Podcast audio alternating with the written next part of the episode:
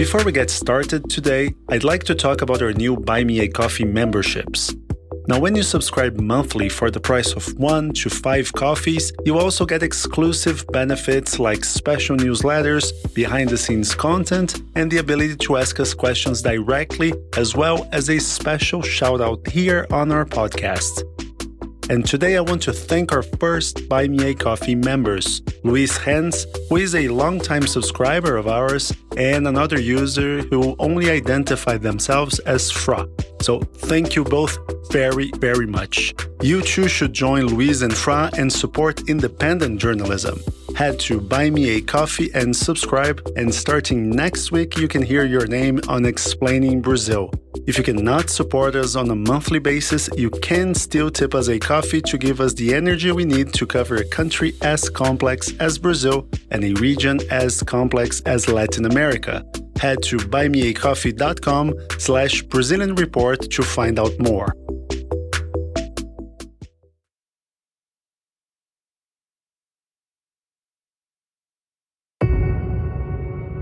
This week started with a major red flag coming from Minas Gerais, Brazil's second most populous and second wealthiest state. Multiple law enforcement agencies held sizable protests on Monday demanding better wages from the state government, which controls local police corporations. As recomposições salariais, nós vamos lutar por elas até o final. By the end of the day, that protest had evolved into a call for a strike. E nós não vamos recuar a um sentido se for. And that sparked fear into the hearts of Minas Gerais citizens. My name is Gustavo Ribeiro. I'm the editor in chief of the Brazilian Report. This is Explaining Brazil.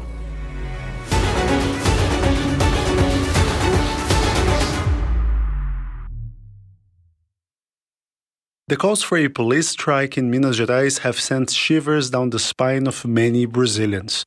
It is illegal for cops to go on strike in Brazil, and walkouts are usually termed as mutinies. When police departments go on strike, they often use their families and loved ones to give the whole thing an air of legality.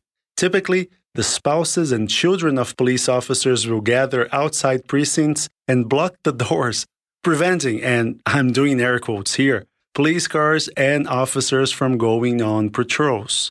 And there's a good reason police officers are not allowed to go on strike, because when they do, it's usually followed by a massive crime spree. In 2017, officers from the state of Espírito Santo staged their own illegal strike, leading to a wave of looting, robberies, and murders over the span of 21 days.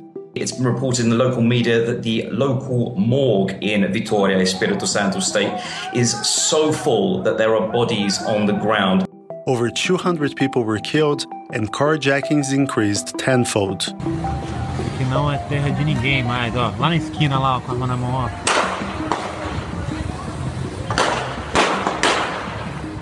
The international press compared the scenes from state capital Vitoria to the 2013 dystopian horror movie The Purge, in which all crimes are permitted for 12 hours. Local officials closed schools, health clinics, and public transportation, while shops and other businesses closed their shutters. The losses from this forced shutdown were estimated at about 30 million US dollars, according to a state retail association. But that figure did not include property damage and looting, which affected around 300 stores. The strike occurred at a peak vacation season in the region and decimated tourism, one of the region's largest sources of income. Two years ago, a similar scenario unfolded in Ceará, a state in Brazil's northeast. For 13 days, cops remained on strike. Throughout that period, over 300 homicides occurred in the state, making that month the most violent February ever recorded in Ceará. At one point, one senator literally tried to bulldoze a police picket line and was shot.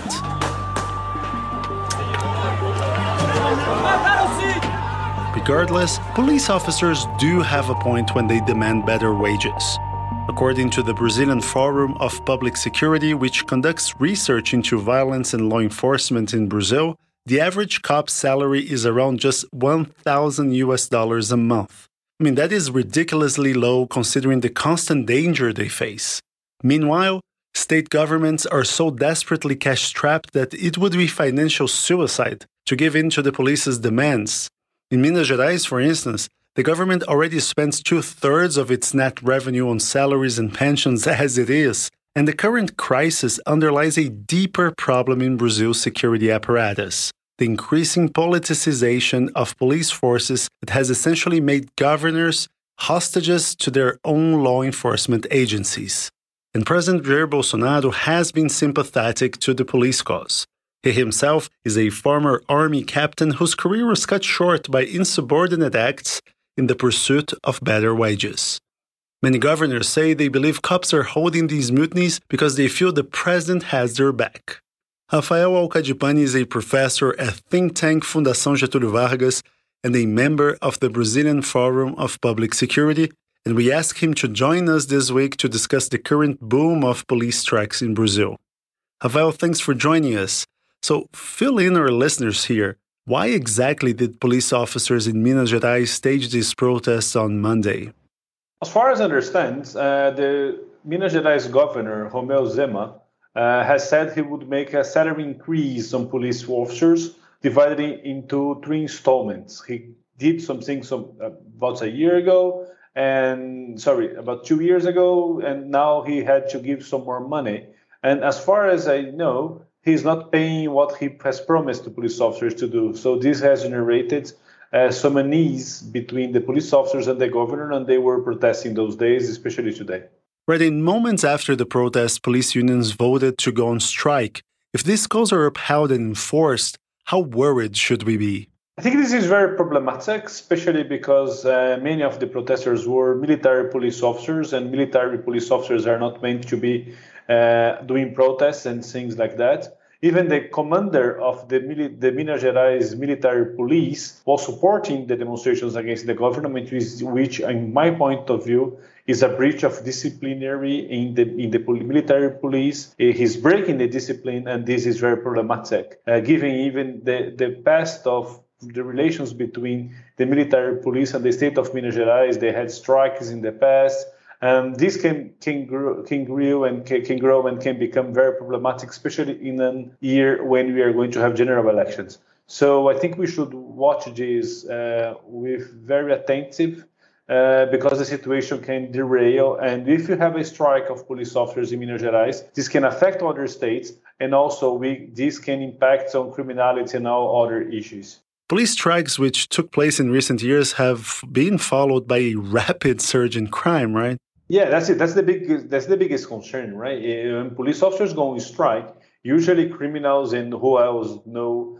Uh, also, we started to make crimes. There are an increase on murders. There, there are the population gets very concerned. Mm, I think the bottom line here is that in Brazil, the military police has very has they have uh, a very strong power because there are too many. They're even more than the military, so it's very difficult to control situations when they go on strike. And as you mentioned, police strikes are completely legal in Brazil, and yet they have become increasingly common in recent years. One researcher, José Vicente Tavares from the Federal University of Rio Grande do Sul, counted a total of 715 strikes just between 1997 and 2007. Now, why is this happening and why so many strikes? First, there is a lower, a poor uh, relations in the military police. They have, they, in some states, they're low paid and the working conditions are very bad in one hand. On the other hand, is that they are very, very powerful, as I was saying before. They have more police officers, the military police officers, than the, the military soldiers in Brazil. So, that some extent, they can leave the governor of the state hostage of their interests, especially their corporativist interests, which is very problematic. What happens is usually they get amnesty from the Congress or from, from either the, the state assembly, so nothing happened to them. Yeah, and to illustrate your point, the House passed a bill last year granting amnesty to officers who staged mutinies in eight states over the course of the past two decades, and the Supreme Court upheld most of its provisions. Now, police forces operate under state administrations, but they have become increasingly independent to the point of defying their commander in chief, who is the local governor. What are the risks of that? They think that's the point. They are they are uh, getting more and more independent. They are getting more and more power. They have police officers from the military police who go to the parliament, who are elected, who become members of parliament, and so this creates a cycle which is very dangerous because the state is unable, the politicians are at some extent unable to control the military police, and this is very scary. Many political observers are worried that President Jair Bolsonaro is trying to co opt police forces and politicize them I mean, is this fear warranted? Is Bolsonaro some sort of cop whisperer? I think Bolsonaro has been trying to do it over the last three years, four years, since he started his term. Uh, but on the other hand, I think also the military police at some extent, they are very careful in terms of going to adventures uh, uh, driven by the Brazilian president. But this is, it's always tense, right? This is, can be always tense because at the end of the day, if a strike happens or something bad happens and the military police tries to do something against the state, we know that the Brazilian military would not be in the, in the, on the side of the law or at least until the courts are called to and ask them to take in action. So I think this is very problematic because at some extent Jair Bolsonaro he uses this as a as a as a way to blackmail the population, the governors, and everything. So this is very tense. But I think uh, it could happen, but I don't think it's a high probability of do, that, that happen. Especially if, I mean, after the election results and it becomes clear that Bolsonaro has lost the election. If he loses the election, no one knows yet.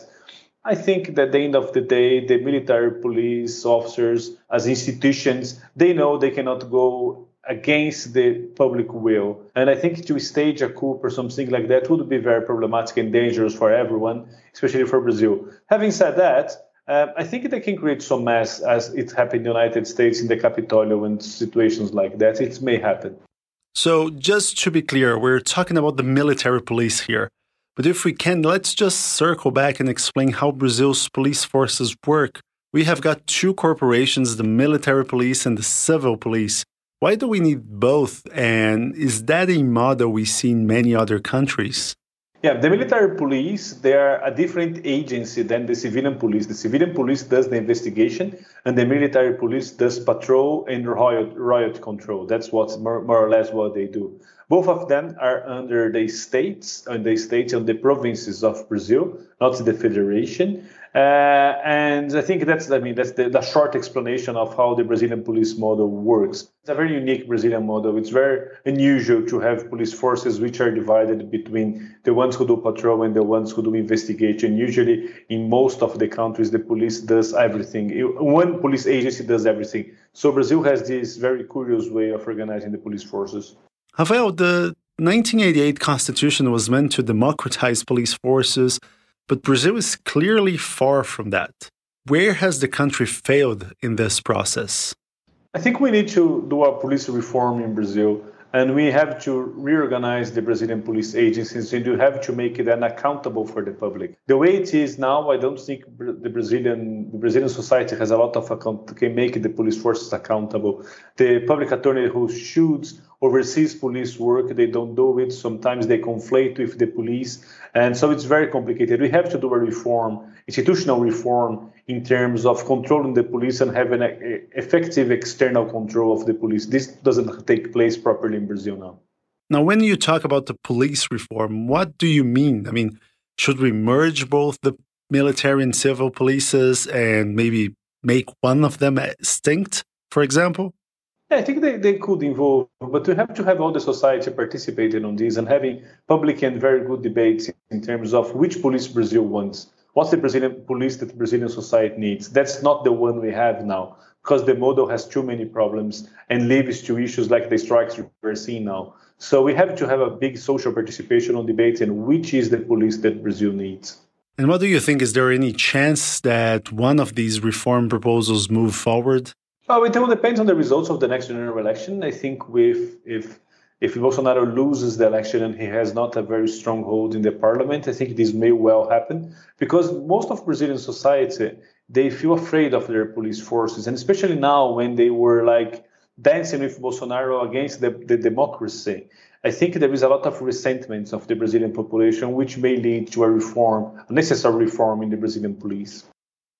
Rafael Alcadipani is a professor at think tank Fundação Getúlio Vargas and a member of the Brazilian Forum of Public Security, which conducts research into violence and law enforcement in Brazil. Speaking of police reform, we'll talk about one of the Brazilian police's biggest problems its high lethality. We'll be right back. We at the Brazilian Report have launched an in depth report telling you everything you need to know to prepare yourself for this year in Brazil. You might already know that Brazil will elect a new president in October, and there are several other issues you should be aware of, such as the impacts of China's recent transformations on Brazil, the extreme climate events that will affect Brazilian agriculture, the state of congressional elections, and which way the economy is likely to go. You can purchase the report on our website, and all of our listeners can enjoy a special 22% discount. Just use the promo code explaining22.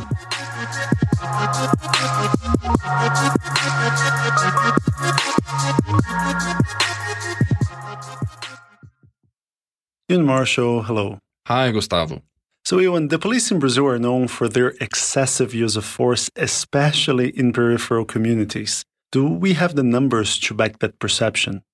Yeah, so the latest available data is from 2020. Uh, and that's bearing in mind that this was in the first year of the coronavirus pandemic. That's when the social isolation restrictions were working their best. But even so, the police managed to break their own record of killings. And there were over 6,400 deaths in Brazil by police action. And that's almost as many total murders which were recorded in the Philippines, which has half of Brazil's population, but is notorious for high crime rates and police brutality. And also shows a rapid and dramatic increase in police lethality because in 2013 there were roughly 2,200 police killings in the country.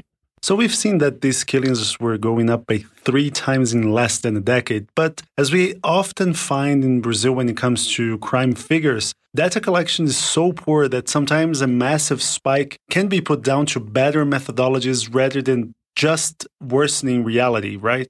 Yeah, that's true. Um, but while some experts have pointed to that to explain the kind of soaring death numbers, it only actually accounts for a part of the problem. So the truth is that, yeah, Brazil is getting better at recording crime figures, but it's also true that the police are getting more violent in certain states. Um, I mean, let's take one police operation in Rio de Janeiro last year as an example. Uh, in May of that year, a total of 28 people died and four others were injured when the police raided the Jacarezinho favela in the north of the city. And the irony of this was that this came one year after the police operations in favelas had been restricted due to the pandemic. And those restrictions created something of a paradox in Rio because there were, in fact, fewer raids and the total number of police killings did drop. But the past couple of years have also seen two of the largest police massacres ever recorded in the state, and that's according to the urban violence platform Fogo Cruzado. And can we ponder on why is the police getting more violent? Well, I mean, violence is an epidemic in Brazil. Um, when we look at the absolute numbers of violent deaths in the country, I mean, it's it's larger than India, which has a larger population, and other conflict zones such as you know Syria, Nigeria, and Afghanistan. And when we look at the rate of violent deaths per 100,000 people, Brazil ranks 10th among all countries which aren't currently under armed conflict. And you know, it's, it's not a new phenomenon but it has nurtured this building fear inside many Brazilians, which helped the rise of law and order, tough on crime politicians, of which, you know, President Jair Bolsonaro is the biggest example. And because Bolsonaro has said on multiple occasions that the answer to Brazil's violence problem is for the police to be even more violent than the criminals. Se o vagabundo tá com uma 380, você tem que estar tá com um fuzil. Se você está com fuzil, você tem que estar com a bazuca ou com tanque de guerra. And he also wants Brazilians to arm themselves and he's, you know, consistently backed measures to loosen firearm restrictions. Não é com beijinho, paz e amor. Esse politicamente correto já deu o que tinha que dar. Ninguém aguenta mais, Danilo. Now, funny you mentioned that because just for a little bit of self promotion here, back in October 2017, one of our first articles ever published on the Brazilian Report was titled Brazil and the Rising Tide of Authoritarianism. And while most, maybe all, big media outlets in Brazil dismissed Bolsonaro as a candidate who had no real shot at winning the presidency, we explained why we saw that differently and and we had said that he was the only one at the time who was aspiring to the presidency tapping into violence as his campaign's primary focal point. And I mean, that strikes a chord with Brazilian voters. But I mean, back to our topic, has the Rio state government continued its strategy based on heavy policing? Well, it recently launched a heavily funded police program to occupy certain favelas. Um, experts were quite critical of the plan because, you know, one, it turns police squads into these de facto occupation forces, which are not necessarily trusted by the local populations, and two, it lacks adequate planning to sustain any sort of long term results. And how have Brazilian institutions reacted to that escalation in police violence? Well, at the beginning of this month, um, the Supreme Court decided to establish ground rules for police operations in Rio de Janeiro. So, I mean, here's what they said. So, state governments must present a lethality reduction plan within 90 days with specific KPIs and deadlines. They also must create an oversight committee on proximity policing. They must give priority to investigations of operations which involve underage casualties and they must make it mandatory for ambulances to be present whenever there's a kind of expectation of armed confrontation between the police and criminal groups. Now, our guest, uh, Rafael Alcadipani, said earlier in this episode that police forces are dangerously growing dependent from state governments. But are there efforts to increase accountability? Fortunately, yes, there are. Um, all but two state administrations have either implemented or are testing programs that give officers body cameras, which will monitor their actions at all times. And the state of Sao Paulo was a pioneer in this regard. Uh, official data shows that killings linked to battalions that use cameras dropped by as much as 85%. And as a matter of fact, the Sao Paulo police killed 570 people in 2021. You know, while that number is absurdly high, it's nearly half as many as in 2017 when it broke its own records with 940 deaths. So killings have been down over the past four years after an upwards trend in the previous decade. And that's the effect of political decisions that are less tolerant towards police abuse. Now, it's interesting you mentioned that because many governors were recently elected in that law and order wave you mentioned, and that includes Sao Paulo's João Doria. During the 2018 campaign, Doria said that under his command, officers would, quote, shoot to kill if suspects did not immediately surrender. And now you're saying that under his administration, the state government of Sao Paulo is actually making some effort in increasing police accountability. Well, uh, our Brasilia correspondent Amanda Algi, she mentioned in a piece about why Doria's failing to take off as a presidential candidate, as she was saying that part of the problem is, you know, Doria will say whatever he needs to gain an extra vote. And so it would seem that this shoot first, ask later stance was more of a campaign strategy than actual policy. Um, it's worth remembering that he rode on Jair Bolsonaro's coattails in 2018. And before the election, he actually urged the electorate to vote Bolso Doria. But, you know, that being said, we should say that Doria is doing his part to keep cops happy.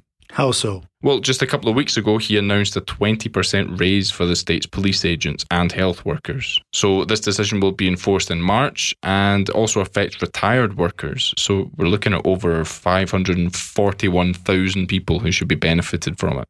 Now, I would bet that Romeu Zema in Minas Gerais would love to be able to offer a similar raise to his cops right now. And I was texting just before we started recording this podcast with a cop from countryside Minas Gerais, and he said that things are hitting the fan and that they have engaged in a sort of strike that is not actually a strike, that you go out with a police car, but you do not approach any suspects whatsoever. You just, quote, let it happen. So.